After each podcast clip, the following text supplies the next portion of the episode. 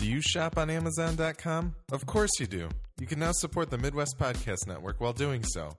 Go to Amazon.MidwestPodcastNetwork.com, and a very small percentage of your purchase will go towards making our network and its content even better. That's Amazon.MidwestPodcastNetwork.com. Bookmark it today.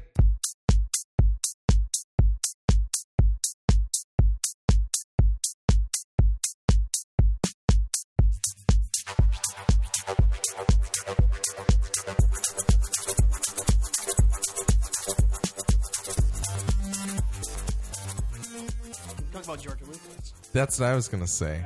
The the his Charlie Rose interview with him just being completely butthurt about everything. Oh, I've got some things to say.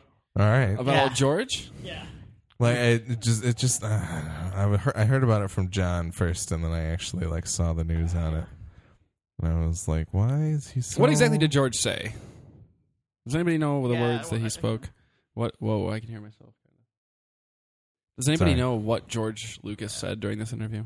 Well, he used white slaver, That's a problem. which doesn't necessarily. I, I don't think he meant it. He meant it in a way because someone explained this. White slavers is was a stand-in for like sex trafficking. Uh, but it wasn't so much like he's not saying his child are slaves.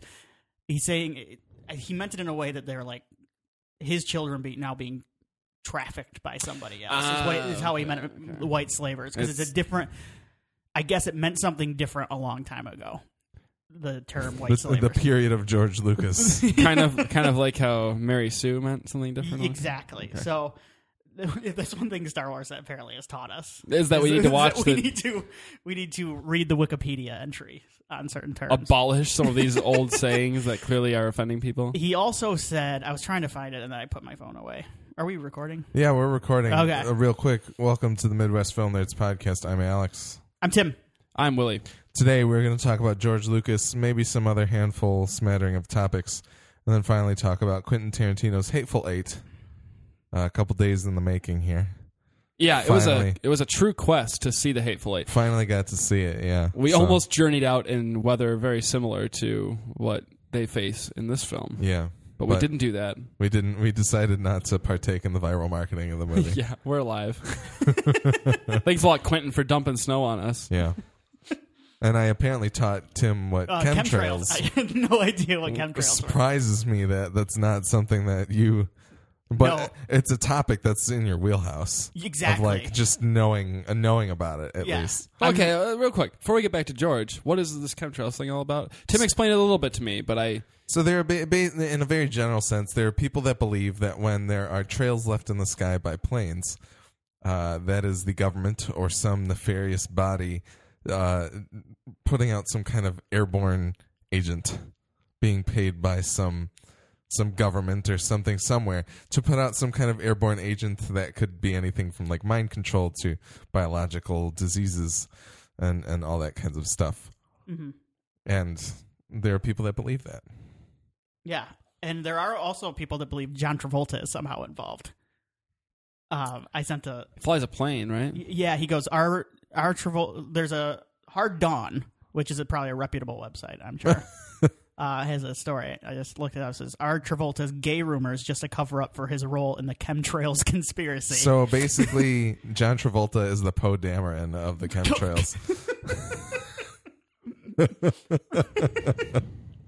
So, um, I haven't really read it because I have a feeling if like I kind of just like gazed at it. I, I if, Because you're not insane. yeah, because I have a feeling if I read this, I would just go what. And like I would go, yeah, I would go. I'd be like, "Where's that 15 minutes back?" Tr- but there's a picture here. It says Travolta's secret Florida pound compound, gay orgy palace, or chemtrails refueling center. Oh my god! both. Wow, that's that's something yeah, else. so look that up if you have time. or. Yeah, or yeah, yeah. Either way, um, But uh, so Yeah, yeah, oh. George Lucas uh, was on Charlie Rose Yes. uh, on Christmas night, I believe. Merry Christmas, everybody. yeah. uh, what is he doing? Like hang out with your family, George. Well, it, I don't. It was. I don't think Maybe it was aired on I- I Christmas think night. It aired Yeah. on Christmas, but All right, I was gonna say, come on, George. Well, yeah. Well, but anyway, he Who uh, watches, Ch- who watches Charlie Rose on Christmas? Yeah. Family gather. Come on, kids, let's sit down and watch some Charlie Uh, Rose. well, I mean, George Lucas is a nice get considering the the topics of today's film news and stuff like that. Star Wars. Yeah, just Star Wars in general. So I guess that would maybe make some people be like, "Oh, it's Christmas, kids. Let's gather around the TV and watch Charlie Rose." but uh, And there are some people that are lonely on Christmas. So this is true Yeah. too. And Yeah. why not have Not all of us celebrate Christmas. why not have good interviews to Yeah. watch? Sure. And this was certainly newsworthy. Yeah. It seems like So uh, George Lucas put his and repeatedly put his foot in his mouth it was. Yeah, throughout the the hour conversation. I believe. yeah. Well, uh, well, the main quote coming out of it, li- and I have it here. He goes, "Okay." He goes, "I sold them to the white slavers, meaning Disney, um, and we that that take these things." And then Luke, he laughed because he, I think he realized, like, It's like oh, I probably shouldn't have said that, that. was probably it, with George. Though, I mean, you. This is the problem with the prequels is George has locked himself away from like human interaction. You Mm-hmm. can tell, and that's part of the problem with the prequels is because they don't talk like humans, Yep. and because George hasn't listened to that in a while. So when he gets out on when he gets out on these interviews, you you can tell he's he's just not comfortable. yeah, Being in that, yeah. it's not socially. Right. Um, and then he goes, they wanted to do a retro movie. I don't like that. Every movie I I work very hard to make them completely different with different planets and different spaceships, make it new. Um, they looked at the stories and they said, we want to make something for the fans. They decided they didn't want to use tho- these stories. They decided they were going to do their own thing. They weren't that keen on having me involved anyway, but if I if I get in there, I'm going to cause trouble because they're not going to do what I want them to do. And I'm and I don't have the control anymore and I would like and I would do is muck everything up. And so I said, "Okay, I'll go my own way and I'll let them go their own way." Is what he said. Um Well, apparently part of the agreement, and I didn't. I guess I didn't realize this when all the big news about the four billion dollar sale of Star Wars and Lucasfilm to Disney happened. Is that one of the things that was agreed upon was that he had these treatments written. Him and Michael Arndt had worked on these treatments for these these this sequel trilogy, and that whoever was going to helm the next movie was going to take that and use that as the basis for their their movie. And then at some point during the after the dotted line was signed and and George had no say in it whatsoever, somebody went, "We're not doing any of that," yeah. and so he's he's a little bummed about it. Yes. Yeah, and I I I guess that's f- fair, but I also think that that early in the process, if you kind of go through it and realize things don't work the way that they should, or that you want to make the movie better in some way, I don't think you necessarily like need to be beholden to something that's not written in stone. You know? I think also there is a certain level of, and this was kind of my thing with um, when Whedon said something about Trevorrow and the whole misogyny thing. There's a certain level of like, you're like bad for him.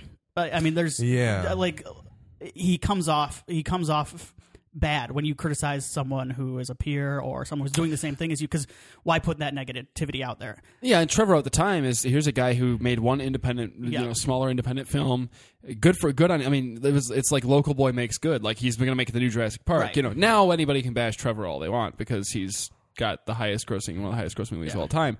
But at the time, it, it did feel bad because it's like Whedon, you came from kind of like you, Right. You know, you Yeah. kind of financed a lot of your own stuff, and you really worked. I don't know. But anyway, I'm sorry. Go ahead. I, Yes. Oh no, no, no. It's, it, so there is a certain level, and he, because it's Lucas, eh, the way he presents things isn't exactly good. I'm trying to think of a Yeah. word. He comes across as kind of it comes across as kind of whining. Um, but here's Star Wars fans and George Lucas is an interesting relationship to me. I, I, I don't necess- if you ask him his opinion on a movie, he's going to give his opinion on a movie. If he's bummed that they just because they just kind of remade his movie, like they kind of did a remake of the first movie. I think Yeah. so if he i can see why he's bummed because say what you want about the prequels and i don't like any of them um but he tries to do something different with them the story is different um this one just kind of goes back they say it's for the fans and it goes back and just kind of beat by beat it's kind of a reboot remake of the first one it, it is it's one of the complaints i have with the movie i actually i think i would probably fall in line with george lucas when it comes to my opinion on His, it's not that his opinion of it is invalid. right I think I think he's hitting the nail on the head. right at the same time, could you not go back and say there are some similar elements in Phantom Menace as there are in A New Hope? Right. There are. Like he he purposefully wanted to mirror that trilogy in certain ways. And this take like The Force Awakens maybe takes that to a further extent. But I don't I don't know. It just feel it, he feel it feels like somebody who's just super butthurt That's about yeah. like uh, you know somebody else is dating your wife now. Sorry. That's good. way to put it. like yeah. I guess I And oh, by the way, you made four billion dollars by breaking up with her. So shut up. But uh, but then he gave it all to charity. So I was don't gonna say- don't shut up, George Lucas. Yeah, Ge- uh, George is on some nice stuff with his money too. He's- Yeah. he's- but I do want to say back to the Star Wars fans thing real quick. I, I Mm-hmm. get an uncomfortable place with a lot of it because there are a lot of people now who feel like they're defending a corporation over a creator. Like they they have taken to kind of crapping on George Lucas. Um, who created this thing they love and have spent billions of dollars on and made him rich, and they've decided. I mean, this was his creation. Um, it was his. Uh, it was all from the mind of. I'm sure he had input. I, I know there's some stories about his wife at the time. Um, had a lot of lot to do with Star Wars, but it feels weird to me that fans have now decided to uh, seemingly side with Disney, who I guess needs all the defense they can get or what. yeah, no, no, that is silly because it's like it's Disney. Yeah. Like this is not Colin Trevorrow, young aspiring filmmaker. This is Disney. you, you know, you guys don't need to like jump in defense. They'll be okay. They're gonna. Yeah. and there's a, I think it's just one of those things where uh, because you maybe look up at him as as the creator, you look at him and see see him disparaging the latest part in a series that he created, and it mm-hmm. just kind of is like, and and and it seems fairly petty on top of that, right. and it's a very public airing of these grievances. It's Right. like these are things that don't need to be said. Certainly not now and in this forum. Yeah, But- it, yeah. Maybe down the road it would come off a little better, but Yeah. or he's, yeah, just keep it to yourself. But I mean, if he's asked in an interview what he Yeah, thinks of it, that's true. just- But and uh, before this, even even then, he was like, "This isn't where I would have headed with this trilogy." Mm-hmm. And a lot of people are like, "Yeah, we know because you would made it dumb." but uh, you know, it, I feel like he's been he was more eloquent about it previously. You're right. Yeah, And- he- he's a little more diplomatic. Too. Yeah, um, but no, it's just I don't know. Star Wars fans have been kind of Uh, not not to defend Star Wars fan or you or know the- the, the- crazy fanatics of fandom, yeah. anything. I- and it's always been a weird relationship. Willie and I were talking about uh, they made that People versus George Lucas documentary not too Yeah. long ago, and I mean the worst crime he committed was he made uh, movies they didn't like Yeah, with his own universe that he created. I mean, it's really what are you so? I, there's this uh, idea now, and it seems to permeate a lot of things, but the audience seems to think they should get what they want all the time. Yeah, Or- yeah, it's true, and it's it's it's not just Star Wars; it's everything. Yes. yeah, uh, it's pro wrestling. Um, is a really good example of that. No, but um, it's the millennials you were speaking of in your Star Wars uh, Sometimes, thesis. sometimes, yeah, sometimes you don't get what you want, and it sucks, but you still have the thing you loved. Yep. Um, that's the that's the problem there too. Is it's these people that are so upset at George Lucas and he destroyed. You know, what was it? He raped my childhood, is Yeah. what they say all the time and stuff like that. I'm like, shut up! Like, it's not. It's that's ridiculous. Like, I, I, I just don't I don't get that mindset. I mean, I, I think that at some point fans decide that it belongs to them, yeah, that that's theirs. It's not. No, Well, but even on top of that, kind of what comes with that is like these are the people that will sit there and talk about, well, is this canon or is that canon? Blah blah blah. Yeah. The idea that they wouldn't just be like, I choose to not. It's so Pay easy. attention to It's so easy to Yeah. just ignore other stuff. It's so easy. Honestly, I do it all the time with with stuff that I like. I've done it with seasons of television before. Yeah, where it hits a certain point and I go, "That is not in my version of this. Yeah. this story. It's This just is not better without it, and absolutely." it can still exist, but it's not something I care about. Uh, Yeah, like who cares what's canon at this point? You know what I mean? I mean, if you're, if I guess if you're a super completist and you want, you know, you want to know, you want some sort of official, you know, uh, word on what's included in this actual story. Fine, if you want that to exist. But if you hate something, uh, just because they say that it's part of it doesn't mean you need to pay attention to it. Yeah. It doesn't. It's yeah. This don't know. time through watching previous Star Wars movies, I just didn't watch one through three. And Did and Yeah. did it hurt at it all? didn't didn't hurt the four, five, and six. It didn't hurt the completist in me. I was just kind of like, I don't feel the need to watch these, and They're there. I, I don't acknowledge them. Yeah. that's fine. yeah. There you go. Way to way to be like so cool about it, Alex. Well, I I don't need Wait to. a- You don't need to toot my horn about it. It's not. that's that's the thing is that no, it's you're a not great person. it's not some toot. insane feat that I have the ability to ignore movies. no, honestly though, honestly though, it's funny because it's. I think less people can do that than I don't know. Maybe the ones that are. I guess it's just the people that are more vocal are the ones that can't Mm, help yeah. themselves. I don't well, know. But. write into feedback at MidwestFilmNerds.com. Let us know what movies you can't ignore because they're terrible. Or the ones that you go, I, I ignore that. Yeah, no, tell us. Yeah. What's canon for you in your favorite series? Yeah, Is there something exactly. that you go, no way? That's Do not you part of hate it. Back to the Future 2 but somehow love Back to the Future 3? I Let us know. an example. Um, yeah, uh, Sandman does not kill Uncle Ben, or it has no involvement in Uncle Ben's death in my mind. Yeah. like that never happens to me. I ignore it. But you still kind of like Spider-Man 3. I still kind of like Spider-Man three. Yeah. and I. When I watched the first one, I don't think where's Sandman at right now. I just go. God, that- they ruined the first one because Sandman. So your fan, your your mental fan edit just excludes that part of the. Yeah, there you yeah, go. it's okay. That's a whole nother level, Tim. You're ignoring a couple scenes out of a movie.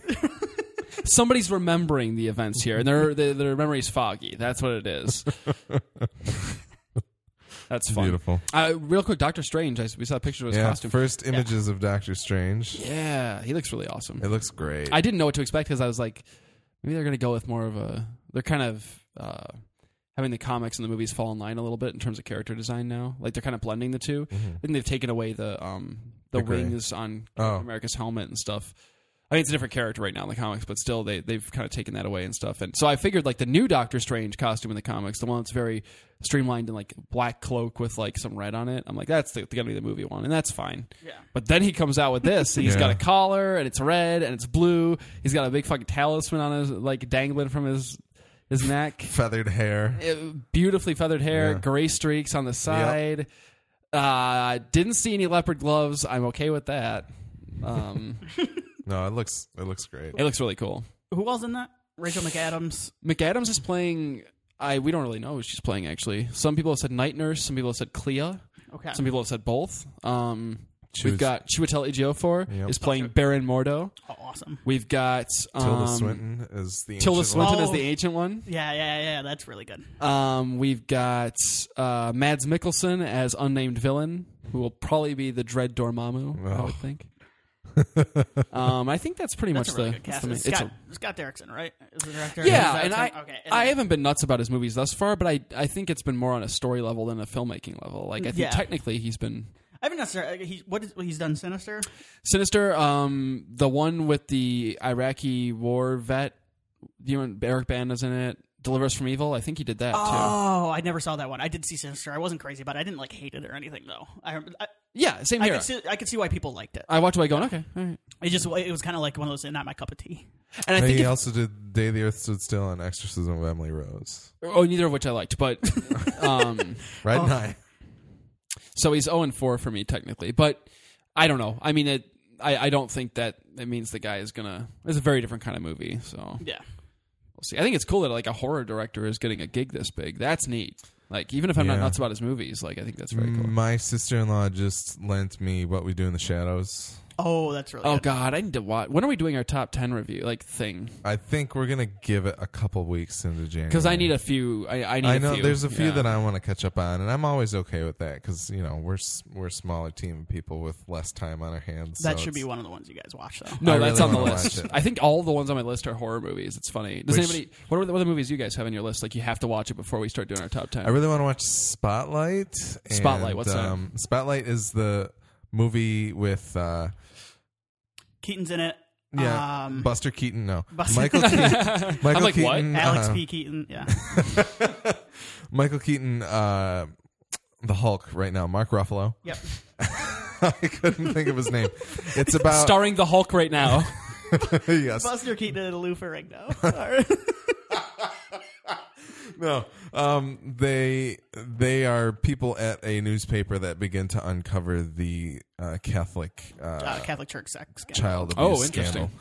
So I really wanted to see that too. I want to check that out. There's a few other ones like um, Carol and Brooklyn and uh, the Danish Girl and things that I would like to see, but I don't know if I'm going to get out there to see them. Well, it's it's it's not easy. So Yeah, they're not they're not the most widely available things, but I think some of them are around here at least.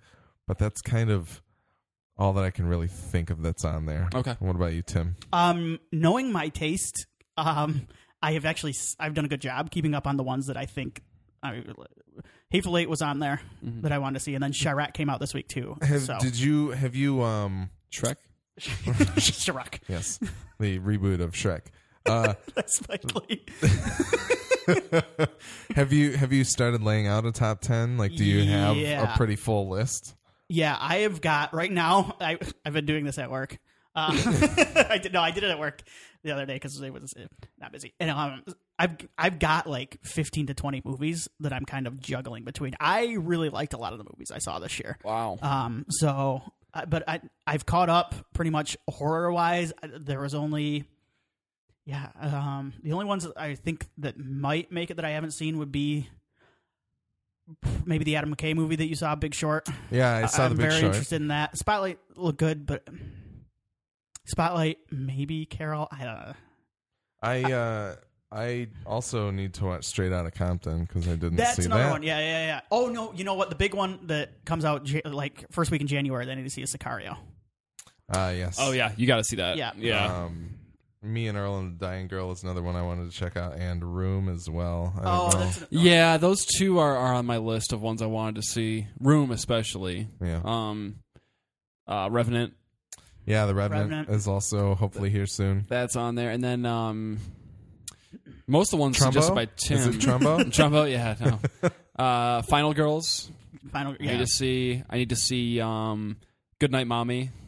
Yes, Goodnight Mommy is one I have not seen. I want to see. It's on like on demand and What stuff is now. Goodnight so- Mommy? It's a horror.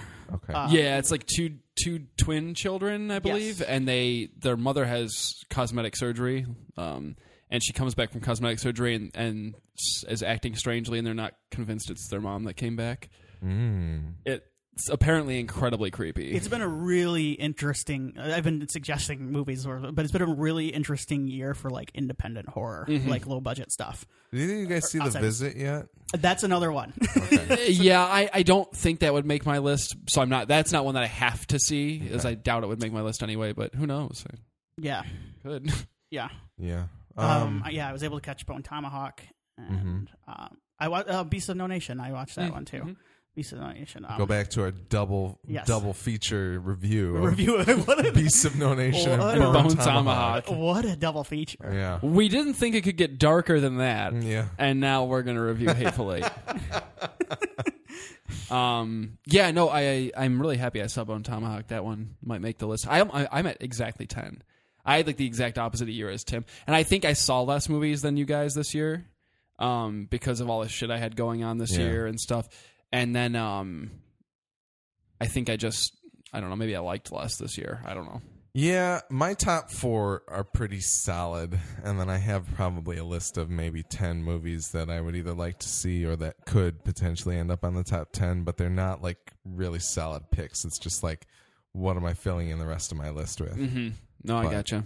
Um, I have a top three for sure, and I don't. That's not going to go anywhere at this juncture. yeah, unless Revenant happens to be, you know, enough to yeah, knock which one out. It might. But Uh, I did see The Big Short, as Tim mentioned. I guess I should talk about it a little bit because I don't think we're going to review it.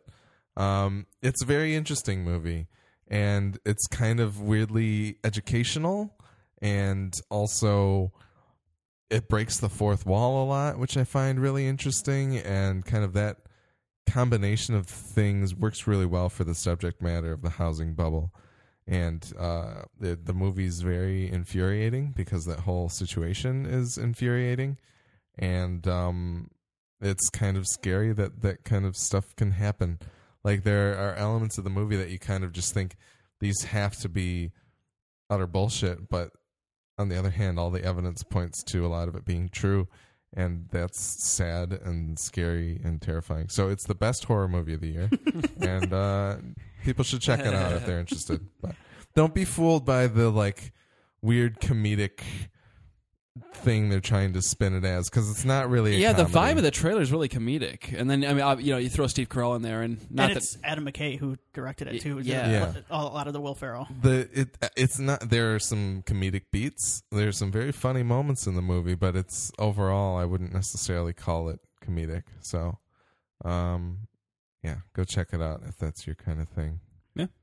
but uh okay i think we can head into our review of quentin tarantino's the hateful eight uh starring samuel L. jackson kurt russell jennifer jason lee walton goggins Demián Bichir, Tim Roth, Michael Madsen, and Bruce Dern.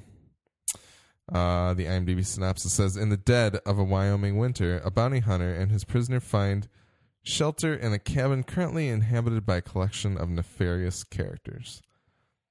Um, Quentin Tarantino, did we review Django? We- Ooh, I don't boy, think I don't think we ever did. I think a couple people talked about it on the top ten. yeah, it was right. on my we were top sque- 10 that, of that was year. this time of year when we were squeezing things in. Yeah, Um, because we barely did a review of Zero Dark Thirty. We almost Yeah. didn't do one of those. So yeah, yeah. So I don't. We haven't touched a Tarantino single much Tarantino review. then. So this is our first full Tarantino review. Mm-hmm. Wow. Um, just real briefly, uh, we're all Tarantino fans. Mhm. I would say. Yeah. Um, what's your favorite Tarantino? You would say Jackie Brown. Uh, Jackie Brown. Yeah, if I were gonna, yeah, it's Jackie Brown. Willie's without a doubt Reservoir Dogs. Yeah, mine's still Reservoir Dogs. Inglourious Basterds edged close, and then Django edged that out a little bit. But I, I Reservoir Dogs is is it's a f- it can never be replicated. It's kind of its own Yeah. special thing. So I uh, I'm one of the f- I think few that really enjoys the Kill Bill films. Hmm. Um, I like the Eastern influence on those movies, and I enjoy them quite a bit. yeah, they're That's they're really interesting. It's Pulp Fiction is really really good too. so I've never, I've, including Death Proof, I've never disliked a Tarantino. He's never made a bad movie. Yeah, yeah. yeah, I should say I've never seen Jackie Brown or Death Proof. Okay, Those are the ones that of Tarantino directed movies that I have not seen. I think, yeah, I think you, I think you'd like Jackie Brown. I don't know if Grindhouse would be up your, I'm Alley. I'm doubting it, but yeah, you know. yeah, especially Death Proof. It's Proof. worth watching though. Yeah, Yeah. it's an interesting exercise. Yeah. Kurt As- Russell's pretty cool. Okay. Good to know. But uh yeah, the Hateful Eight. I think we started talking about this movie a long time ago when I think Quentin was being butthurt about certain Oh, that's things right. because the script leaked or something like all kinds of Mhm. ridiculous stuff happened with it. So search for the Hateful Eight on our website to see what else we talked about with the movie. But um yeah, I don't know. We can just talk about what we thought of the Hateful Eight. Uh Tim, your thoughts? liked it a lot. Um, not sure where.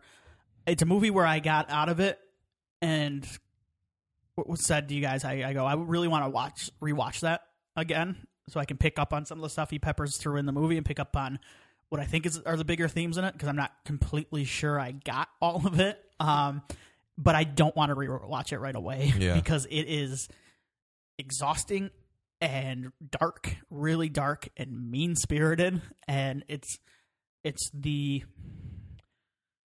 a little bit of spoilers, not really for Inglourious Basterds and Django, but those two movies kind of rewrite history at the end of their um, at the end of it, and they give you some kind of catharsis at the end of the movie Yeah. where you, you go finally, like the yeah, the, this does not do that. No, it doesn't. this um, it it ends. It's it's so down. I mean, it's it's really it's a it's the work of a, a person who seems very frustrated with human beings. so, um, it's a very I think there's a lot to chew on with the movie. Yeah.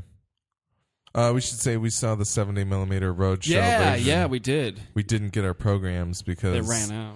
That's bullshit. But um, we we did see the the version that had the overture with the score at the beginning, and I think eight extra minutes, and um and also a 15 minute intermission, Which was between. lovely. It was great. It's a great thing. I wish there were more intermissions in movies because I wouldn't the weird things my body does to me when I'm seeing a movie that I want to see wouldn't be an issue. You and I have the exact same problem. yeah, It's so- like instantly I have a nervous bladder as soon as I walk yeah, into exactly. Yeah, it's like you know, It's hey, only the ones I really want to see too. Exactly. you could sit through like, no offense, but the Last Witch Hunter completely all the way through. No offense. But no offense. What? but but then you know sit down to watch you know, Captain America or something like that. I'll have to pee during Captain America: Civil War. Yeah. it will have to happen at some Yeah. point because I'm already thinking about that. yeah. Uh, uh, maybe we should touch on. I just wanted. To, I wanted to talk a little bit about seventy millimeter. Maybe- Should we Oh, do that yeah. later, or should we Yeah, do it? do okay. it now. Uh, Yeah, unless Uh, it's like spoilery. Like, yeah, the roadshow. Uh, what did you guys think of it? I'll say. Uh, I'll just. Get, I, I really liked it. Um, we had no hiccups other than the program running out. But as Yeah. far as projector goes, we had no hiccups. I thought it's a. It's something that I think could work with. I mean, going forward, I was wondering what you guys thought. If this is something you would like to see more of, or I think it's got to be for certain directors. Um, Tarantino, the intermission in this, and it's not only a good thing because it's long, but it also comes at a perfect time in this movie because it's you want to talk about what just happened. Yeah. Um, it, and it and it helps you because it's so that first that first act is it's pretty much act one up until the intermission, and then gets into act two and act three later. It, that, that- it's pretty much an hour and a half first act. It seems like, and there is a lot to digest, and I think the intermission actually helps with that. Um, yeah. Absolutely. I mean, I can imagine how much more I would have liked Kill Bill if it had been both movies together with an intermission between. Like, Yeah. I think I would have enjoyed That it would have been a lot pretty- more. Because you can talk about the stuff you just saw, like you were saying, Tim. You can get up and use the bathroom. If you're a smoker, you can go smoke. If you need a refill on your pop, you can get a refill. All this stuff that you can do, and then on top of that, like the like as we were talking about it, I was getting more psyched for the second half. I was like, oh my god, like what's gonna happen now? You know, that was that was really cool. Never experienced anything like that, so that was really nice. Yeah, I I thought it was a really awesome presentation in terms of like sitting down to the movie and no trailers, which is great because you don't need to put another 15 minutes on a three hour and eight minute movie, plus a 15 minute intermission as well. So that was great. But sitting down and having the overture playing and kind of drinking in the the score of the movie, I think was a really cool experience. And then, as you said, Tim, like having that, you knew that something was going to happen before that intermission, and having that intermission to kind of decompress and think about it a little bit and wonder where the movie was going to go from there, I think enhanced the experience as well. And yeah, it's not like I want to see. I never paid to see like Red State or Tusk on the Roadshow Right. versions that Kevin Smith did for that but I'll do it for a Quentin Tarantino movie. It's- If this is how Christopher Nolan was doing his movies, I think he's someone. Yeah, this this totally fits. Uh, so yeah, I I think I think it's a really cool model. I guess uh, they're never going to do it because money, but this would work really well story wise for a lot of the two parters. How Hollywood seems to be kicking out. Like, Yeah. like even the Hunger Games or the Harry Potter movies would probably benefit from a release like this. But Yeah. so you make the ticket price a little bit higher, like they did with this, because it's you're getting more out of it. I mean, you're getting more time in the theater out of it, Right, and you're getting that bathroom break, and it's kind of a luxury, a luxury, really. right, And so you charge a tiny bit more for a ticket, and you make a I don't know. yeah.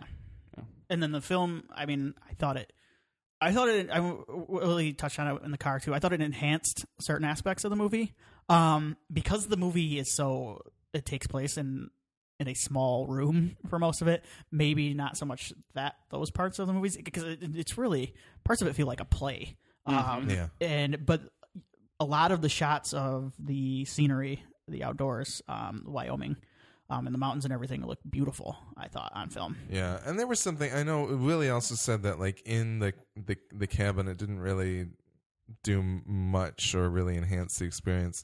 But there were a few scenes that, and I wish Nick was here to talk about it. There were a few scenes that would kind of use this really weird mixed focus where you'd have somebody way in the background in focus and somebody in the foreground in focus, but like the things around them would be blurred in between. And I don't really understand how that was done, and I don't think it would necessarily be able to be done in camera digitally necessarily. But I don't know. I, I'm totally talking out of my ass here. So, Yeah, who knows? but Yeah. Yeah, that- that, that was I. I couldn't.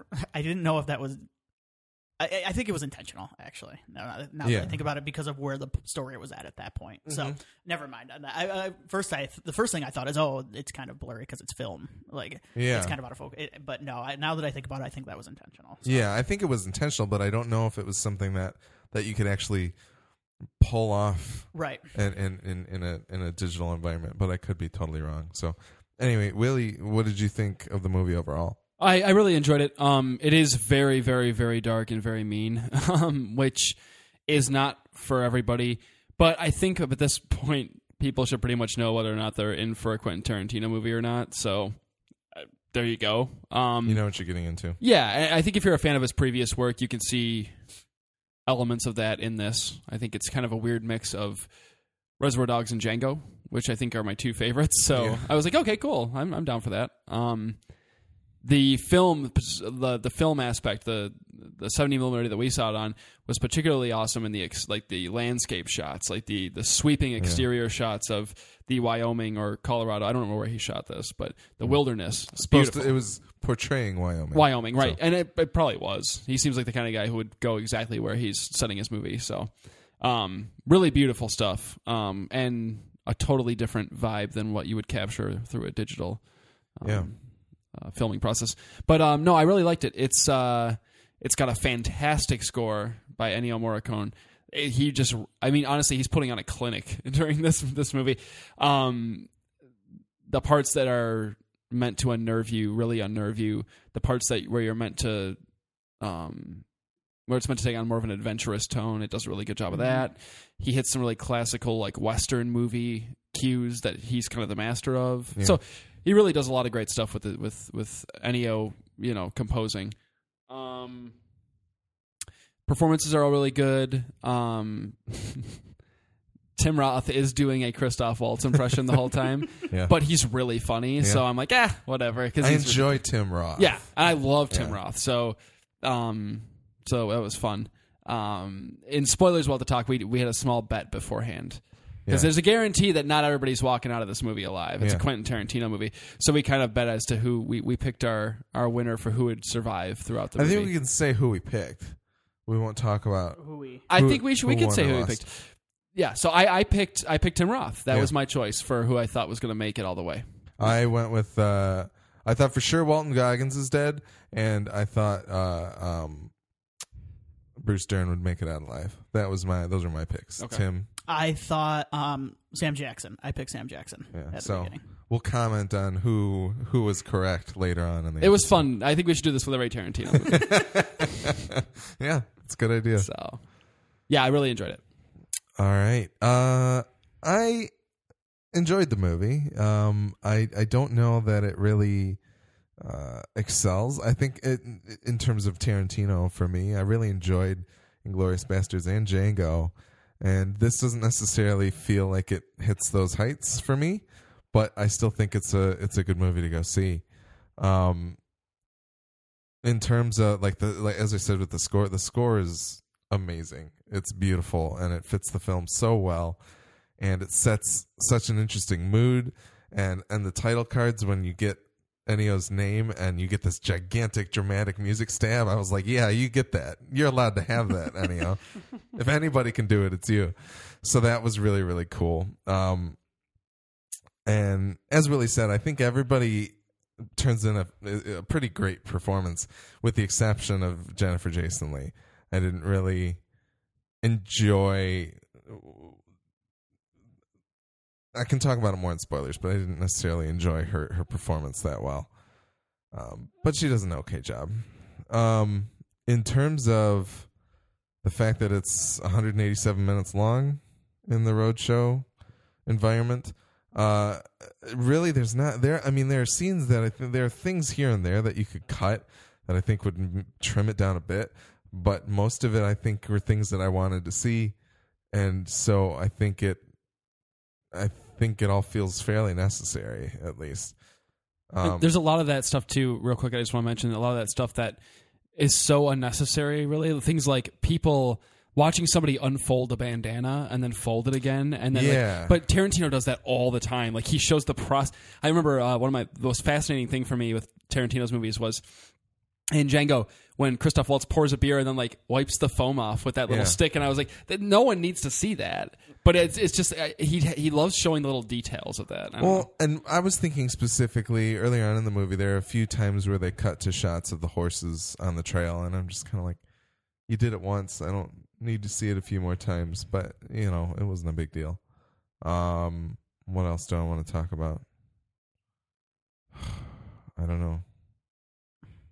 The movie goes places that I didn't expect it to. Yeah, absolutely. Like this is one of those movies where I did see the trailer because I think I might have spoken about this before, but I tend to have this um I forget how much I like Tarantino until I watch the movie.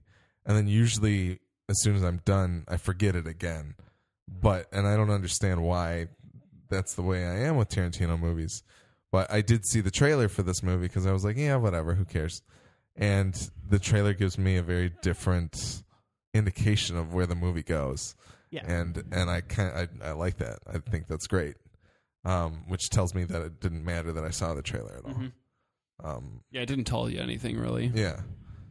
It just gave you the it gave you that IMDb synopsis, Mhm. and that was pretty much it. Yep. So that's that's great. And Kurt Russell's mustache. yeah, well, I could always use more of that in my life, but um, yeah, I don't know if there's too much more to say in non spoilers.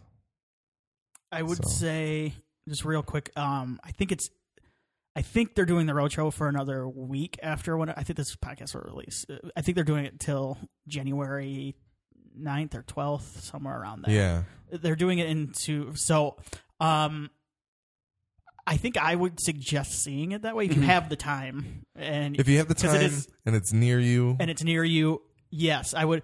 and you're listening to this podcast, Right. You should be going to see the road. And one of the main reasons, because and you guys touched on it, is the one of the reas- main reasons I'd suggest is because that overture at the beginning is.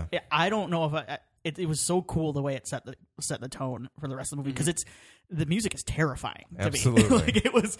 I like you sit down and you hear that music and it's not like a it's not rollicking western music. It's like uh you're going to get three hours of people being awful to each other and shooting Which each is exactly what you get. yeah, so I mean, it, it sets the tone early, and the, the whole movie sets the tone early because it it opens with just like a lingering shot of a cross in Yeah. snow, and it's Yeah, and like a withered Jesus, like Yeah. like Yes. drowning in snow. It's horrific. Yeah. Like yeah. Yeah, I, I should should have kicked Nick's ass into going. I don't because the whole cinematic experience of this is something that I, I feel like I he- am I'm bummed for him that he missed out on Yeah, it. Yeah. yeah, but he didn't. He didn't. He doesn't care about this movie very much. I So know. well, It just- to each their own. but anyway, we will take a quick break. We'll be right back with spoiler theory for the Hateful Eight.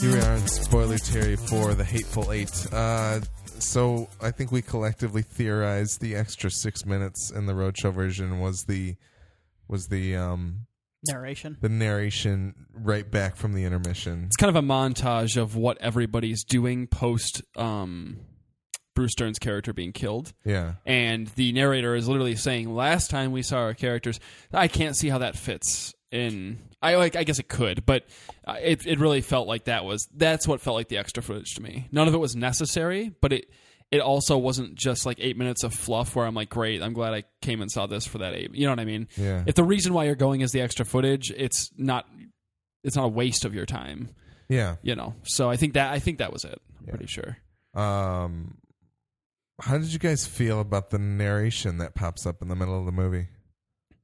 It's very tarantino Yeah, I was gonna say no, it- it doesn't because it, feels like it's kind of um. It's one of those things, and part, part of the reason the 70 70 millimeter kind of film thing worked for me is because he he he has this thing where he reminds you you're watching a movie. Yeah, He and he's always done that. Um, in fact, I mean, Inglourious Basterds ends with him reminding you like this is all a story. Yeah. I think this is a movie. Um, and that's why the film I think the film does that a couple times, and Tarantino does it all the times with kind of his uh, his song choices too. So it I mean, he uses a couple in here that are modern day. There's a Jack White. The Jack White song early on is is funny to me for a couple a couple reasons. I, I, I always like that song. It's Apple Blossoms by the Apple Blossom by the White Stripes. It's one of my favorite White Stripes songs. But it's also Jack White's also a guy who fetishizes old vinyl Yeah. and things like that. So it was kind of a it's kind of a fun choice. I thought Jack um, White is his kinship in Yeah, the music. very much so.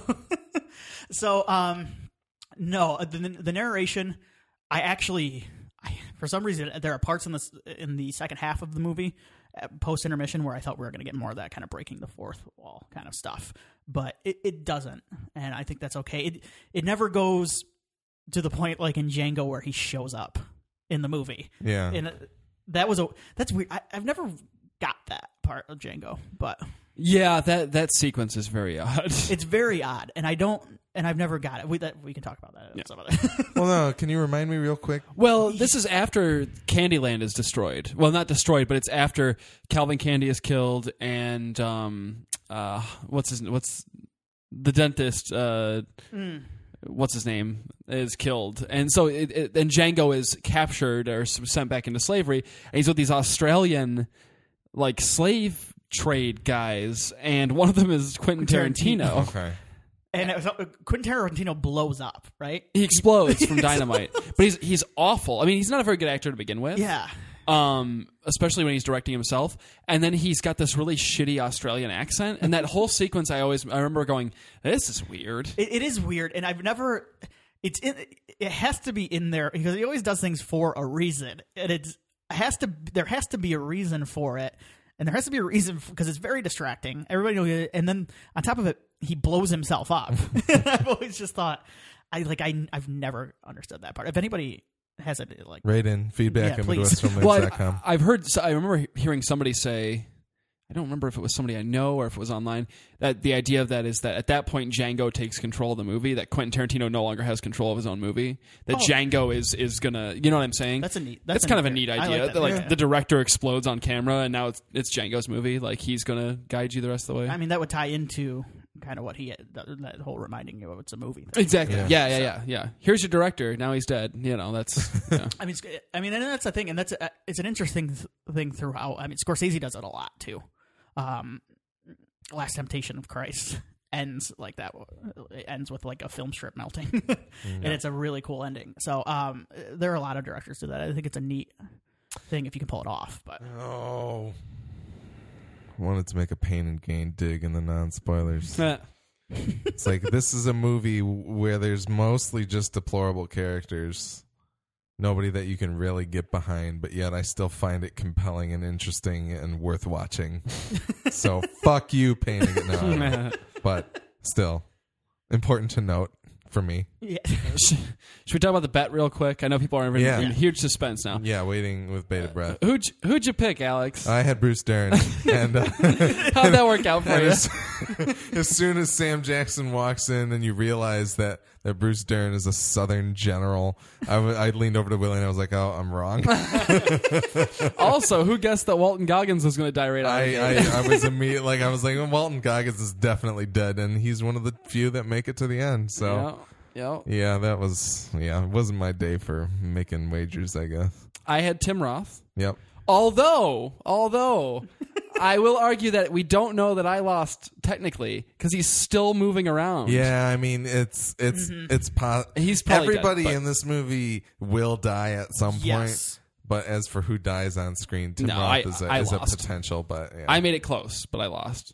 I think technically, I had Sam Jackson, so technically, You I'm won. right? Yeah. yeah, but but if I'm Tim Roth's going to die first Yes. Oh, yes. if he's not already dead. Sam's going to die next. yeah. And then Walton Goggins. well, Goggins is actually going He to be might the one actually that dies, make it. dies last. It's Um, possible. It all depends on. Yeah, I guess it all depends on. I mean, they're all they're all dead. I think. Yeah. I think um, they're all. It, it all depends on if you believe whether or not there's a, more of the gang coming.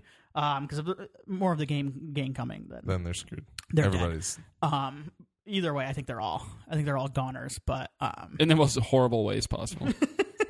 yeah, it gets really, really bloody. Yeah, the movie does kind of take a turn, and it's not an unexpected turn, but it does.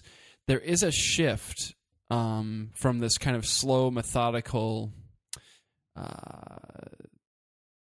I don't know how to explain it. That This that very spaghetti western style of of kind of crawling your way to that the mm-hmm. big action and the climax and stuff. Because because those we Tim you've talked about this how certain directors that are trying to ape films of the 70s or grindhouse movies or a certain type of genre they grew up liking uh, ones that are trying to make their own versions of those movies sometimes they get it wrong Yeah. because they forget uh, you've you're, you've said this to me multiple times they forget that a lot of grindhouse movies are really boring for a long period of time Yeah.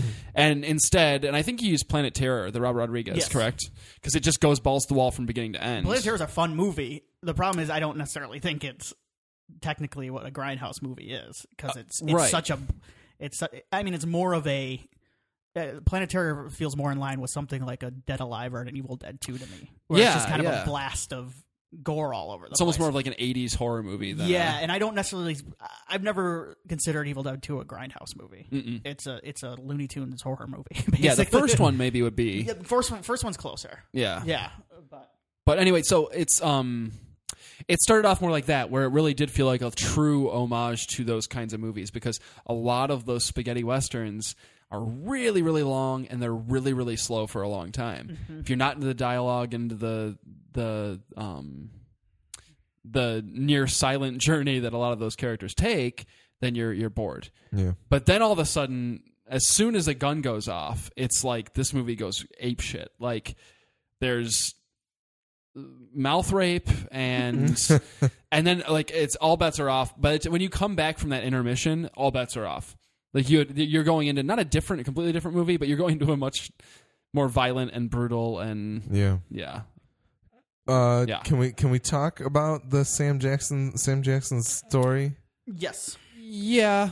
It's probably the most shocking moment of the movie. It I really, think. I mean, that was the point of the movie, and I, I think I, I may have just said it to Willie, You but did. I, I was like, it would not shock me if the second half of this movie, because it gets in, and Sam Jackson is just cackling while he makes this Southern general's child before oral sex. Well, on him. chi- not child, but, No, but it's his sorry, kid. sorry, yeah. Right. It's it's I meant his more, yeah. his son, but His he- son. yeah, yeah. Yes, uh, his son. Sorry, his adult son. Hopefully, you've seen the movie and you know what we're talking about Yeah. by now. Like George, George Lucas.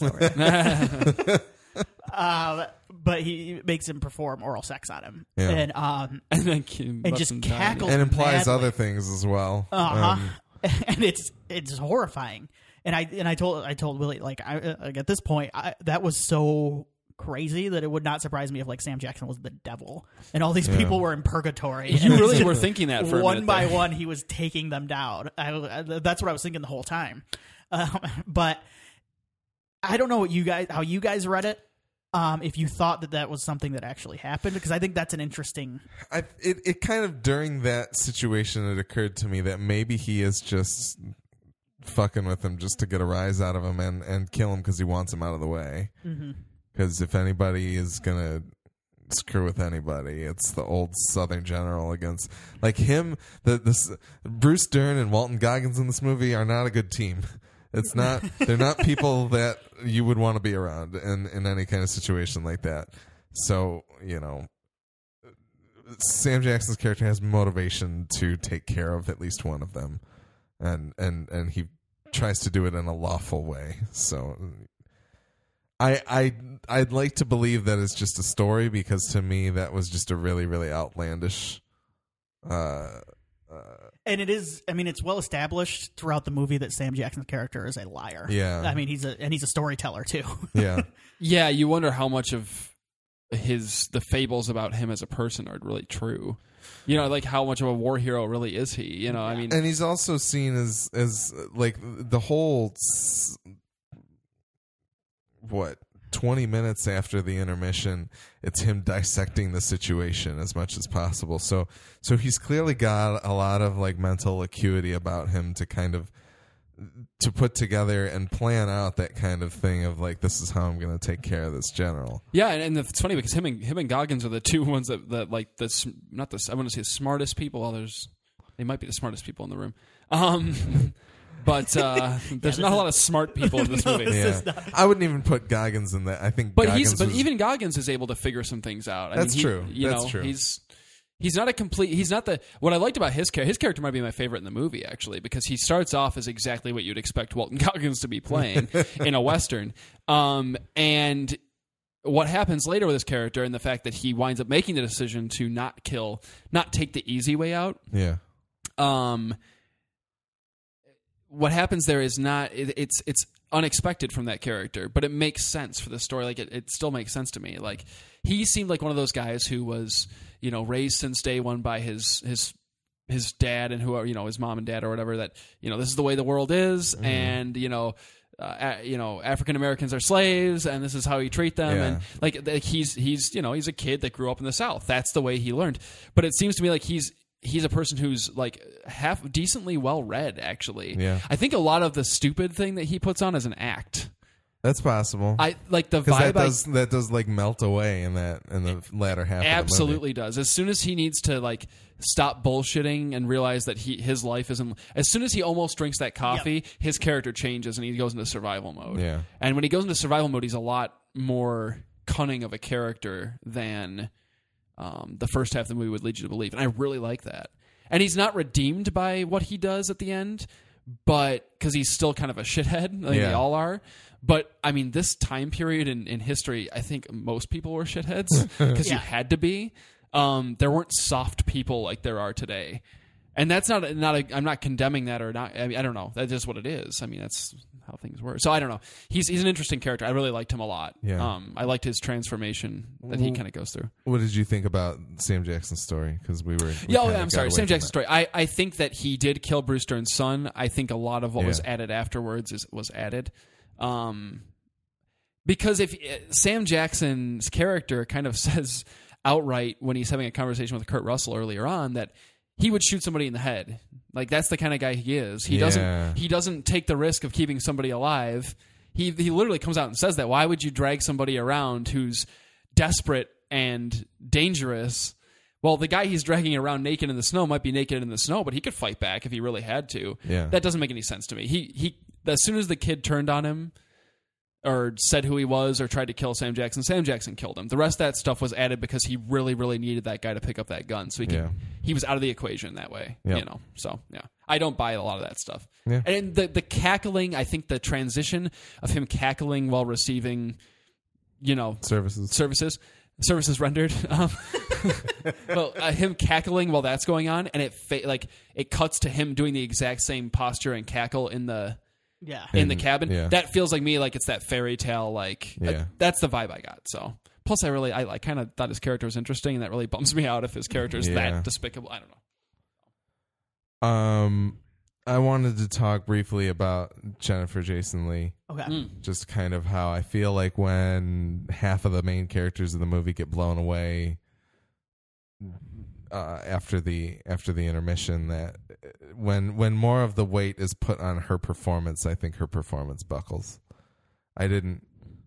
I I she she wasn't particularly convincing. Like a lot, it felt like she was reading from a script, and like her in her big moment to me, where she's kind of trying to appeal to Sam Jackson and, and Walton Goggins. Mm-hmm. It, it just it didn't flow as naturally as I wanted it to, and uh, i think a lot of that might have to do with those fucking teeth she had to put in Yeah. honestly Yeah, they were pretty- you could tell she was having a hard time with that i, I, That's I true. a couple of times i was like poor jennifer I, I liked her i'll say that i didn't i didn't have an issue with her um I but- thought she was great up until that that Okay. that situation. Like I thought, I thought she worked well in in in most of those cases. okay but you know it didn't quite all come together. she's never not going to play a damaged woman. I'll say that. that that's that's forever will be the Fast Times at Ridgemont High. Totally set the standard for Jennifer Jason Lee performances. So Yeah. Uh, um. No, I. Yeah, I guess I didn't. I, I, I can see what you're saying looking back on it now during that. Um, because it it's also a mouthful too. I mean, Yeah. there's a lot she has to spit out there. Yeah. And um, a lot of exposition, but uh, it's her character. uh, If you're squeamish, if you're a person who's squeamish about any sort of violence against women or use of racial slurs, this is a movie. And Yeah. because I've heard, pe- I've seen both of these things lobbed as complaints against the movie, and it's tough because this is it, this takes place during Reconstruction, correct? Yes. The kind of time Yeah. period. Yeah.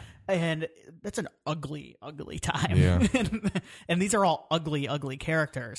And I get it. It gets kind of uncomfortable at times. With- so did Django. so did Django. So did Inglourious Basterds. Actually, Yeah, and I kept thinking the whole time while we were in the theater, like, oh God, I hope Walt Goggins doesn't shoot Sam Jackson.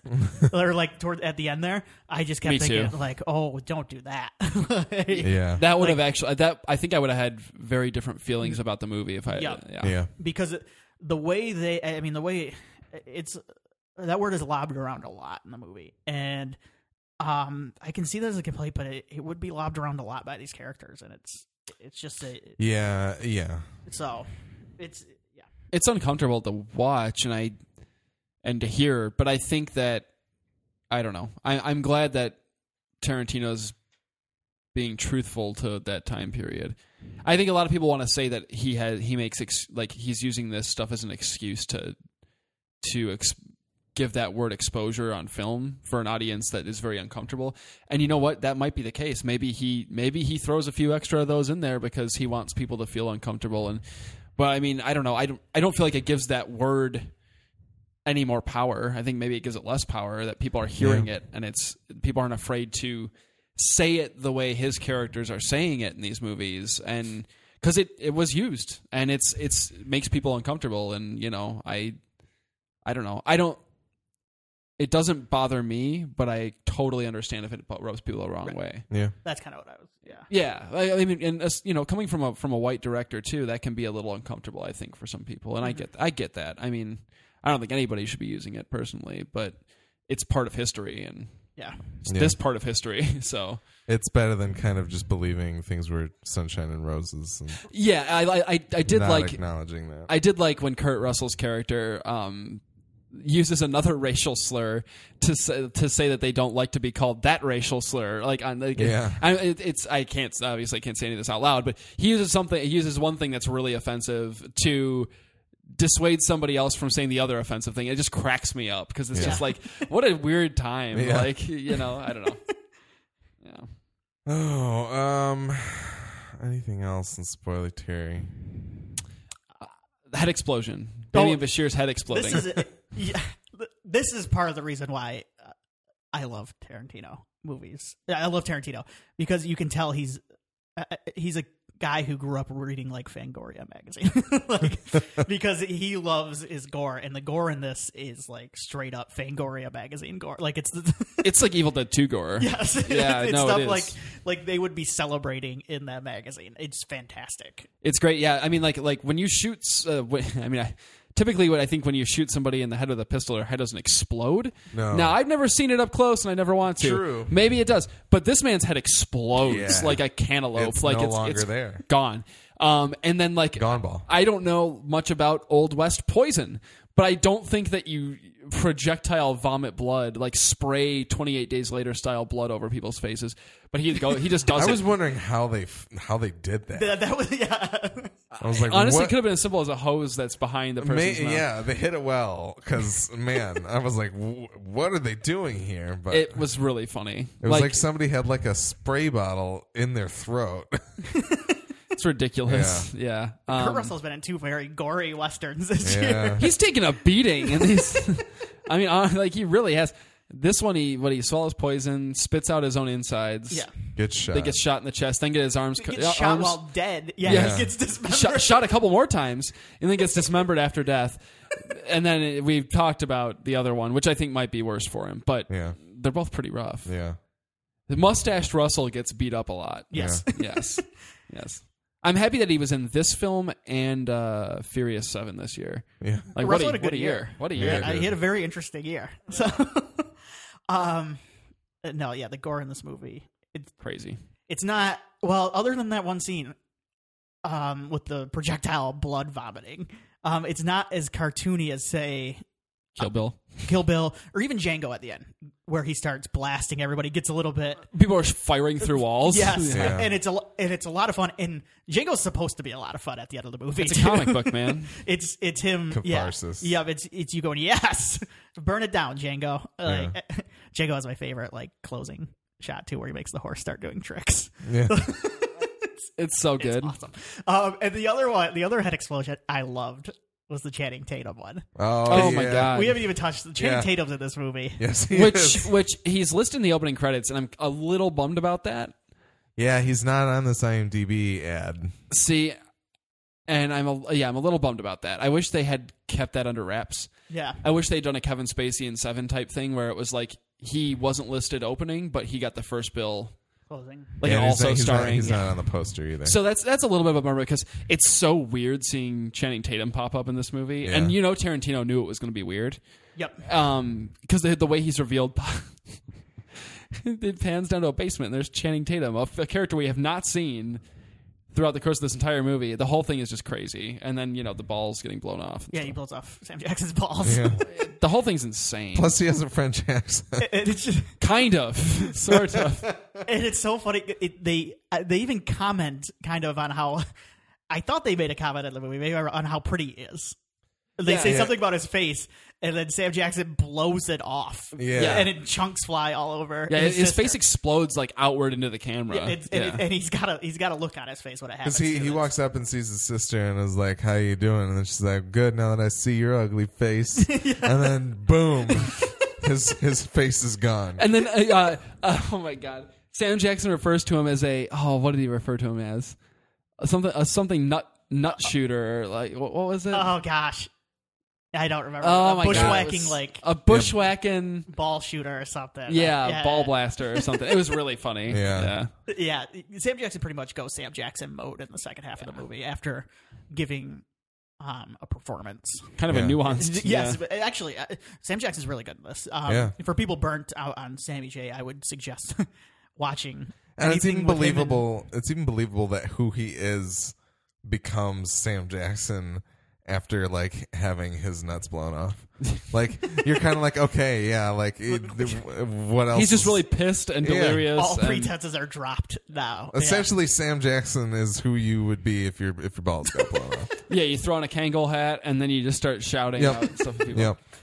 Um, thematically, I wanted to touch on a couple things because I'm still chewing it over in my head.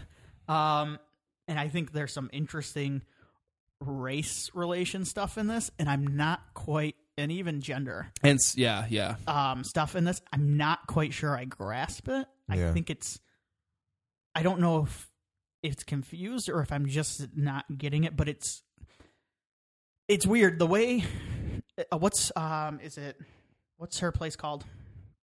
Oh, I can't remember. I can't remember. Haberdashery. Yeah, the haberdashery. Minnie's, Minnie's haberdashery. haberdashery. Yep. Um, the way the the different sorts of people that descend on it, you have, oh, I mean, you have whites, a black, and then you have a group of people who all seem to be well. There's an American, and the rest there's a couple of im- immigrants as well, and there's also a Mexican, and it's it's an interesting way. I'm just not quite sure. Yeah, I grasp it what all what they all mean Yeah. um, to the story, and and the ending especially where you have the you have a black man and a white man who just hang a woman. All the immigrants are dead. I'm not quite sure what it's saying. I, I there's the scene at the end with the letter from Lincoln, Mm-hmm. and it almost reads. I think it does read like it, it's saying. The last two movies are revisionist history. I did like this is kind of like we've this guy made up a story about Lincoln. We we stayed true to nothing. We've kind of screwed it up. Um, and it starts here, and it's continued. Yeah, time, it, there's it's- almost that. Yeah, because he like- throws away. I mean, it's a fake letter, and they know this. Yeah.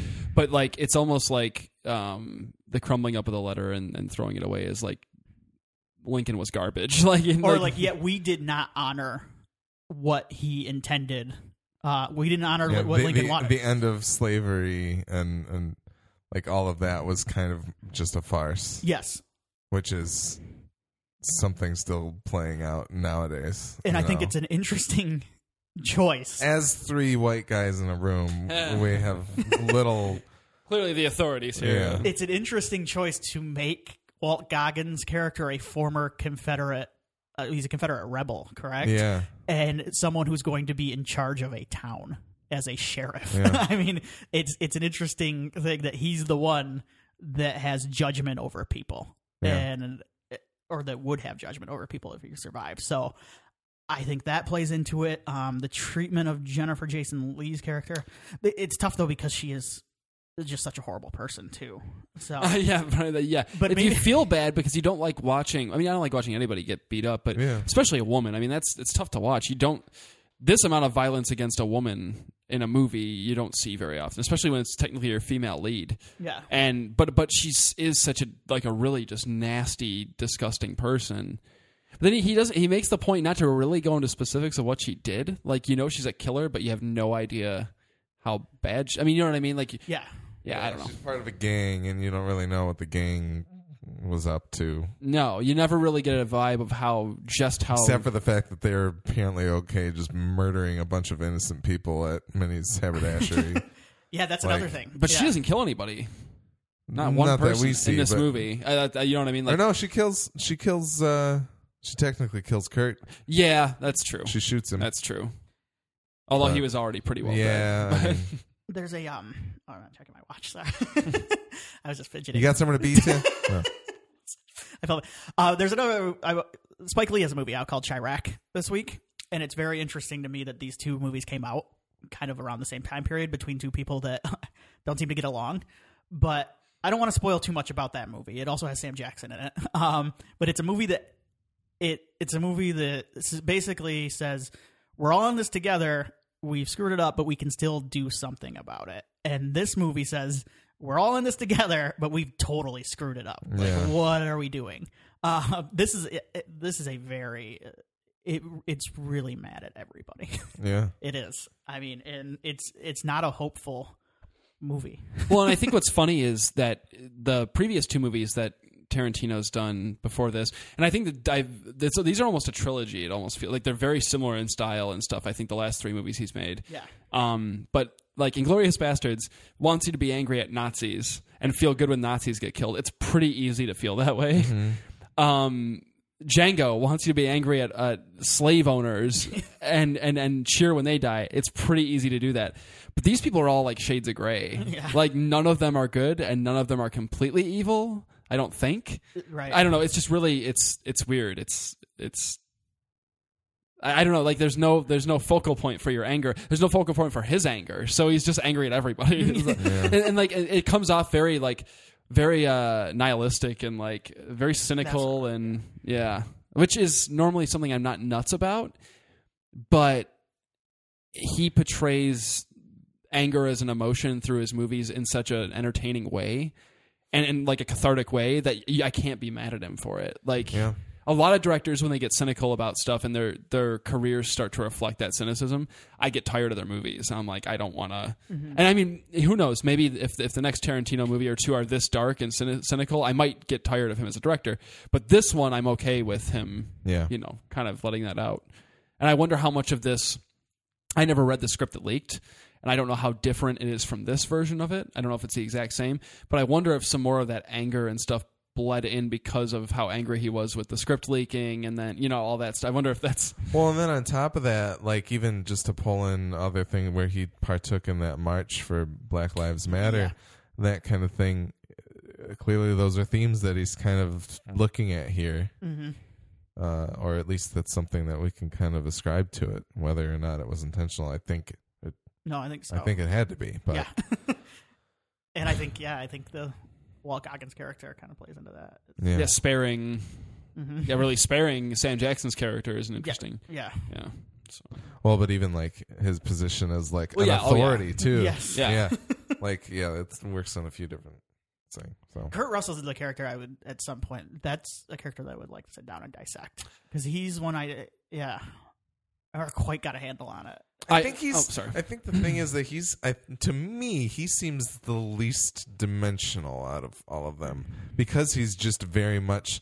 This is my money, and I don't trust any of you with it. he's a very classic Western movie character, and I think that his lack of depth is completely intentional. It's. I yeah. think that Tarantino said Tarantino knows his style and he knows that people know what his style is. And I think ta- like literally plucking Kurt Russell, who is known for I mean really hasn't done a ton of westerns, but is known as kind of that type of actor. He's kind of the he's kind of an American male. yeah, exactly. Yeah. Yeah. It had plucked uh, Kurt Russell up and just dropped him in his world and his playground.